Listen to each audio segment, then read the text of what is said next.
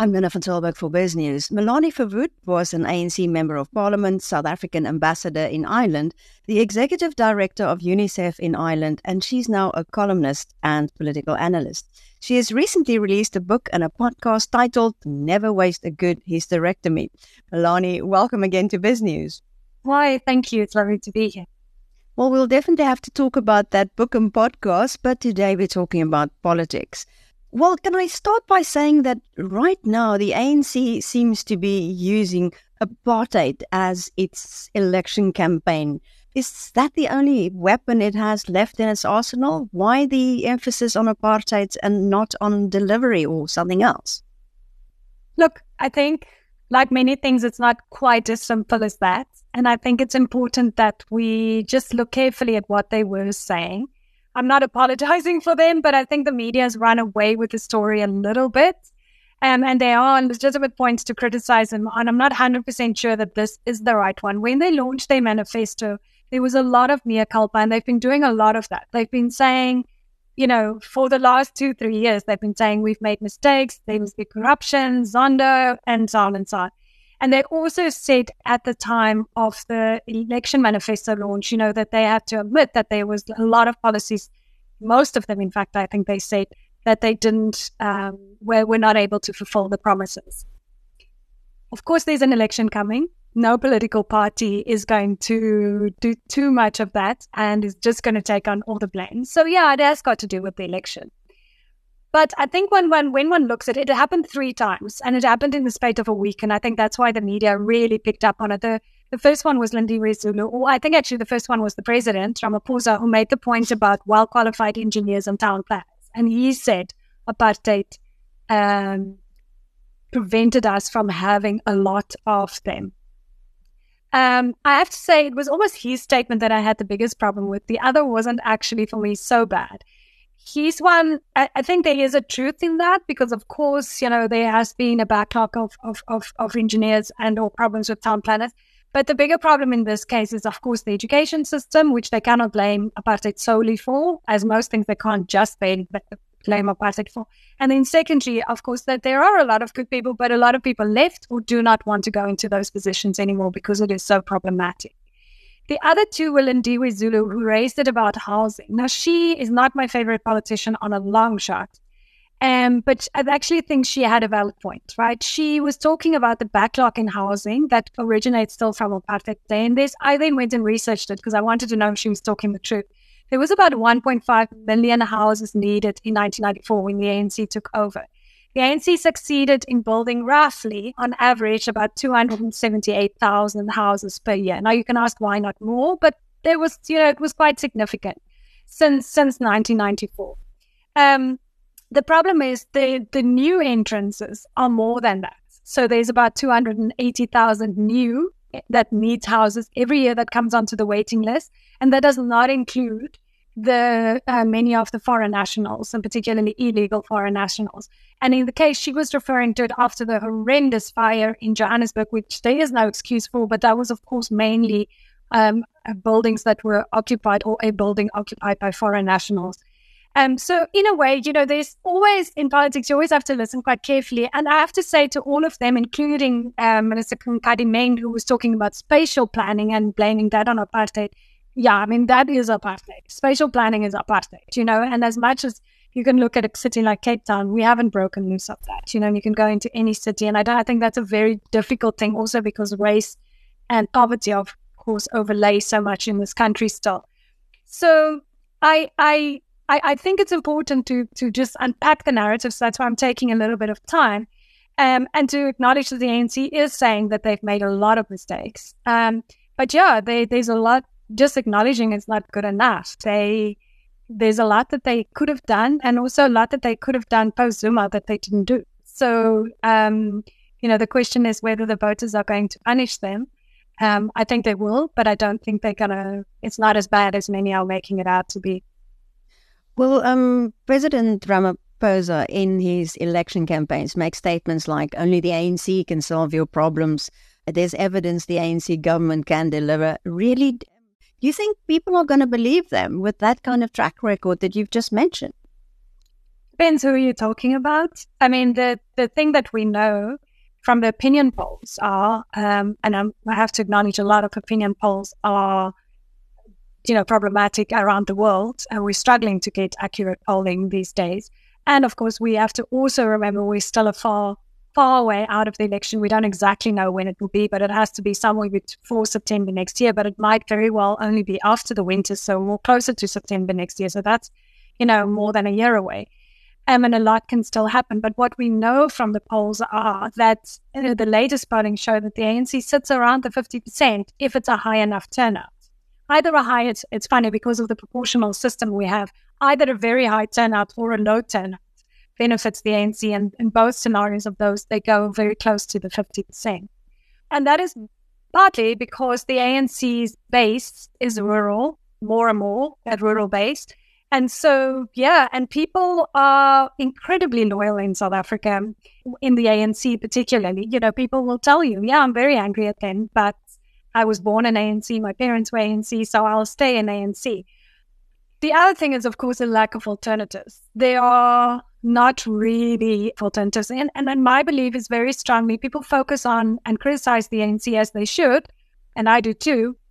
But ultimately, the fact that the ANC keeps winning is also a very strong indictment on the opposition that they have not been able to convince the majority of voters, and particularly black voters in this country, to feel that they can move over. And ultimately, um, you know, there isn't really an alternative. The older people, so everybody over 35 and even 30 a little bit, is not comfortable with the EFF. They they don't like Malema. They don't trust him. The under 35 is a completely different story. And if the EFF can succeed in registering the young people and getting them to turn up on the day, we can see a very interesting outcome. I mean, not in the sense that the EFF will take over, but they could very well then become the official opposition. Um, but we don't see anything like that happening yet. The young people are not interested. They're not registering yet. They are, and they certainly didn't turn up at the last election to vote. But those over 30 don't trust Malema. And then if you look at the majority, the profile of the majority of voters in this country, being black voters, there are not really any alternatives for them. They don't believe that the DA is multiracial enough with their leadership profiles. And um, so they're not going down that route. Well, you've also said that you think this is won't be the end of the ANC. And so, do you think the polls are right? Do you think the ANC might get that 50%? And if they don't, um, who is their alliance partner going to be? So, I think depending on the turnout again, turnout is going to be the big story of this upcoming election. On a national level, like we need to distinguish between national and provincial elections because I do think there is a, it's almost 100% for sure that they'll lose Gauteng they, you know, the opinion polls show very bad um, numbers for them there. Um, KZN is an interesting thing that's wobbling a little bit for them as well, but definitely Gauteng. But on a national level, depending on the turnout, I think they are going to be, from what we see now, and again, we're a year out, um, you know, things can still change. I think they are likely to get above 45 um, and then there is a likelihood that they'll get close to the 50 or just under 50%. Nothing really shows that they'll get way over 50. Um, but so there's a good chance. If they don't, and if they fall above 45, then of course they have a number of options, you know, and Ramaphosa will be good at securing that. They will, you know, go for the smaller parties, like they can do a deal with the IFP, and that would most probably bring them, if they are above, if they're around 47, that will bring them up because the IFP is also growing quite significantly or they can make a deal with a number of the smaller parties and possibly some of the independents that we might see in the election. They then don't have to do the compromises and so on. There is some talk, which is interesting that I'm hearing more and more in the ANC. It's not formal talk, but it's sort of informal discussions around the possibility of actually doing, if they need a strong coalition partner, of doing a DA, ANC coalition which would be interesting. It would obviously solve their problems in KZN for them with the IFP. Um, and then the DA comes in, you know, with, with their sort of numbers. And, you know, I don't particularly think it's a bad thing to give some of the tricky port delivery portfolios to the DA um, and let them let them handle it. And I think the IFP, you know, there is some really interesting and good leaders in there. But that is, I think that is only really a scenario if the ANC falls below 45 and they really need some numbers, you know, and then if they try and they not, they not do two, you know, they don't want to just go with one party. They are not keen, contrary to what the press tries to write about, and of course what the DA is pushing. They are not keen on the ANC, that is, not keen on an EFF um, coalition. They all talk about it, the AN, that they're not keen on it. The majority of the ANC's national executive is not keen on it. They, I mean, they're also nervous about Malema, right? They don't like, this is the guy whose party storms the president while he's talking, you know, in parliament, storms onto the stage. They don't like that kind of chaos and disruption. And they know that he is, Malema particularly, is, is difficult. He's unreliable. He flip flops. That's their favorite word for him, you know, that he's a real flip flopper. So they're not keen on an EFF coalition. And the DA is obviously using it more as a fear tactic, you know, with voters but it's it's not really a, a truthful narrative of what's going on in the ANC at the moment. During the funeral of um, Mangosuthu Buthelezi, Ramaphosa made overtures to the IFP. So, um, is, is this quite new? Because they seem to be the IFP is part of this charter, part of the DA uh, group. So, you know, do you think the IFP would come over to the ANC? The one thing about politics, the one thing I'm sure about, you can't be sure about a lot of things in politics, but the one thing I'm sure about is that everything is up for grabs once power is involved. So even the parties who are saying now that they won't go ever with the ANC, yeah, if there's really a chance of being in cabinet and having some sense of power or influence, they will be in there. So I don't think you can ever say no you know, nobody will ever, ever join the alliance with the ANC. And remember, it will be a coalition. It won't be that they have to join the ANC. It will be a coalition and they'll put up their preconditions and so on. I mean, even the DA, if you listen carefully to John Steenhuisen, he's never said that he won't go into a coalition with the ANC. He's never said it. He's very careful not to say that. You know, he, he tiptoes around it, but he's not, never said, I will not, you know, categorically said that as far as I'm aware, at least. And so I think any political party, if the if the deal is right, and this is where Ramaphosa can be very important, I think that you know the deal will be made. I mean that is a good thing. The one thing that I know from international investors and talking to them, the one thing that scares them, they don't particularly care as international investors who the president of South Africa is or which party is in government. What they care about is stability and that there's not chaos. The one thing I know is that if we end up with a minority coalition, which is a fragmentation like we have at Johannesburg level now with the council, we have a multitude of tiny little parties, all, you know, on the edge. One party withdraws in the morning, the government falls and so on. That's going to be chaos on a national level. We can't afford it. We've seen what that does to Johannesburg. Our politicians are not mature enough to manage a coalition like that that will be chaos. I have absolutely no question mark around that. So it is far better that we have a majority, strong majority party, and then smaller coalition partners if we do need to go into coalitions. And in that sense, you know, with Ramaphosa there, that could work. I'm not convinced that anything other, which is far more fragmented in the opposition sphere, can work. Well, if you if you look at coalitions like uh, somebody like the IFP and the DA goes in with the ANC, the ANC's legacy, would they want to be associated with that? Because you often see overseas, like in the UK, when the Lib Dems decided to form a government with the Tories, it destroyed the party. Wouldn't that be suicide for the DA and the IFP to go into a coalition with a party accused of state capture, accused of the infrastructure not working, of Eskom not working? It could be.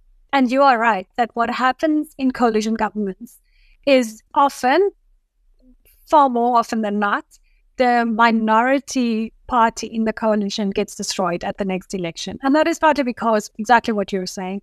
They can't push their own policies. They can't, um, you know, they're not as visible as they'd like to. So they become more sort of messed up and in the messiness of the, the biggest party. So it is, it's very challenging for them. It, it, it will be. On the other hand, there is this carrot of power and, you know, being able to do something, you know, and having a few very nice cabinet positions. And they will put their, you know, they will bargain hard. There's no question about it because they will be aware of the, the risk that's in it for them. And then, of course, there's always the risk that they can pull out just out of the coalitions. Just one thing that we must remember if the ANC gets high enough, you don't need an absolute majority to govern. That's quite important to remember. The first thing is you just, the president needs to be elected in parliament. And for that, you need a majority of those present. You don't even need an absolute majority there. So if they can convince a few parties that at least Ramaphosa is the most important person, assuming it's him, they could get that, right? The only time they really need an absolute majority is to pass money bills. And so they could also make a deal to say you don't have to come into a formal coalition, but you agree we'll give you certain benefits, committee chairs, maybe one or two cabinet positions, but you have to then agree to vote with us on the money bills so that the budget and the money bills do pass. So you don't need an absolute majority to. So if this is why you know the numbers become quite important, and I think we just need to remember that as well. So there are many options in this coalition arrangements. Well, let's talk about the president. Is Ramaphosa going to hang around? Uh, that I think is one of the biggest questions in political analysis at the moment. If you'd asked me a couple of months ago, I would have said no. I don't think he's staying long. I'm still not convinced that he'll serve out his full second term. Uh, he looks to me like a man. He looks a bit better recently, um, but for a long time he looked to me like a man who was done. You know, he's he looks to me like he looked to me like somebody who'd had enough. He didn't never needed this. You know, he wanted to fix or finish the stuff he set out to do in CODESA, and that was the economic things that he wanted to fix. Then, of course, COVID hit. We had the riots. We've had some severe climate events. So he's had a rough ride as well, you know, and of course, the legacy that Zuma left him. So he never needed it. He's rich enough. He's um, well known enough. He's achieved enough. But I do think if he leaves now, it will be at a low point for him. It won't be great. He's definitely, I have no question around that. He will take us unless there is some catastrophic thing that happens um, he will take the, the country to the elections. How long he would stay after that, I think, is a is a question mark. I think that will depend on when he believes his successor is ready, and it's going to be a personal choice. I don't believe it's going to be a acrimonious thing. There's nothing suggesting that in the ANC at the moment, as was clearly the case. It was building up to the Zuma thing. I think what we'll see, and if he decides to leave, or if he starts sensing that there is a move to get rid of him, I think that he will leave. I have no doubt that Ramaphosa will not be one of those that will dig his heels in and let this become an unpleasant fight that will damage the country. I am 100% convinced whenever the, the, the handover happens that he will hand over in a correct manner. So you speak to international investors. I mean, to Paul Mashatile looks like a very unpleasant successor. Uh, and I mean, the News 24 has dug up a lot of dirt about him. How do they feel about Paul Mashatile? Do you think it would be him? Could it be somebody else? Look, I mean, the Paul Mashatile stuff that's been dug up to a large extent has been around his personal life, you know, it's been about his personal relationships and so on, which in the ANC, just in terms of the personal stuff and having multiple girlfriends and money that goes to them and so on. That in itself in the ANC is never about, you know, they don't regard that as a major issue. The bigger question is, of course, is there a compromise? Has he been compromised in donors that have been giving him money? I mean, that's where the question marks lie. And that hasn't been clarified either way yet and should be clarified. And it's important that it does. And, and so on. My experience with international investors, again, is that they don't particularly are concerned about him taking over because ideologically, in terms of business policies, economic policies, they don't see a big threat in him. And I think they're correct on that level. So, you know, one that the question is always do you think it will be a peaceful handover? And then, secondly, where does he stand ideologically on the spectrum in terms of economic policies? And in that sense, I don't think there is, a concern about all. The bigger concern is just has he been compromised in some way in terms of you know, the, the News 24 likes to call it a state capture, another sense of state capture. Has that been happening with business people How will that impact on his presidency? And in that regard, I do think it is good that Ramaphosa stays a while because one, of course, also Paul hasn't had that much experience in government of late, and it's been mainly in the provincial side of things, not so much on the national side. And that has been quite a while ago. So I think it has been very good that he is in the presidency, finding his feet, learning a bit, and then, of course, let the things come out that need to come out so that we know if he is the correct person. In terms of who is there in the ANC, well, maybe who is there in the country. It's not only in the ANC. The question is actually just who else. You know, there are younger guys coming up in the ANC, Ronald Lamola being one, but you know, there's it's thin pickings and beside the ANC that looks like, and they're not ready yet for presidential. They're not presidential material. They're material, but they're not ready to take over. And I mean, that's of course also the problem. Should you suddenly face the issue of a minority coalition, if you look at the opposition parties, you know, we, if you accept that you don't want Malema, then, you know, John Steenhuisen will not be accepted by the majority of people in this country. Who are you looking at then? You know, Pieter Groenewald from the Freedom Front? No. The IFP, that would be a chaos. You know, so who are you looking at then?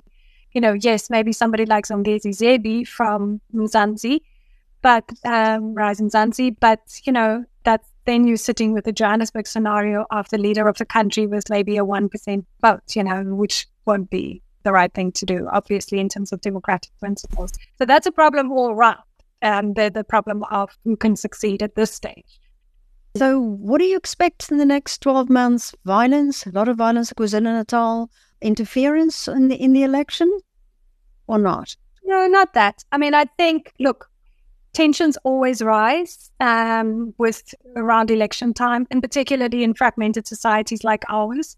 So, and this is what you're seeing with the apartheid analogy as well. Of course, the racial tensions are being, you know, rise because it's an easy thing to blame, you know, and it's easy to to play the race card, and it's a dangerous race card. It's dangerous card to play, um, but it always happens. So tensions will rise. We have seen an increase in protests around lack of service delivery. That will continue and most probably keep rising again. You know, if they can get Eskom a little bit better, the load shedding, I think that will go a long way into calming things down. It doesn't help them when, like what we've seen in the last week, it doesn't help the country and certainly not the, the victims of the chaos in our pension payouts, you know, where the hundreds of thousands of old pensioners didn't get their pensions in time because of a glitch. I think what they will do at their utmost as the governing party, what we'll see is that they will do more populist things or try and, you know, make more populist promises and try very much to keep the social grants in place, even increase them. But yeah, I mean, I think we'll just see the normal kind of political grandstanding around this. I think the violence, I think the violence would be more related to localized service delivery, as I've just said. Um, I don't expect this. The government is also far more prepared now for it. You know, any large scale coordinated violence, I don't see that coming at all. No. Like the July riot. So KZN, there is always tension there as well, but often it's also inside the particular political parties, you know. And I think that's also why you saw the ANC making and the president making big sort of overtures doing Mangosuthu Buthelezi, Prince Mangosuthu Buthelezi's um, funeral now, they always need to watch that. That's always, you always need to watch that one. You know, that's never completely over. But I think they are making a lot of efforts in that um, to try and just keep that tension under control. Oh, but the Treasury has sounded the alarm on money. I mean, where would they get the money for these projects they normally uh, launch before an election and even to fix the electricity? I mean, we're on what? We've had what, stage seven, eight, something like that. Mm, we're back now to stage two today because they've been able to bring one of Kusile's units back. The electricity minister, just on that, is, is promising as they can bring Kusile, some of the units back, and particularly if they can bring um, Koeberg back online that, you know, this will all ease a little bit. Of course, as it gets closer to the election, they will burn, burn diesel and gas as much as they can, you know, to just to reduce the load shedding to, they will, I mean, they will make a plan. We know that there's going to be a massive budget um, shortfall. All state departments have been told to cut back. There's some protests around that. But I mean, there's always a lot of fat still, you know, irrespective. There is fat that they can trim. So I don't think they can do anything dramatic before the election. There's, there isn't money. They've also made commitments to the IMF and the World Bank, which means they can't do massive, for example, salary increases to the civil servants. They can't.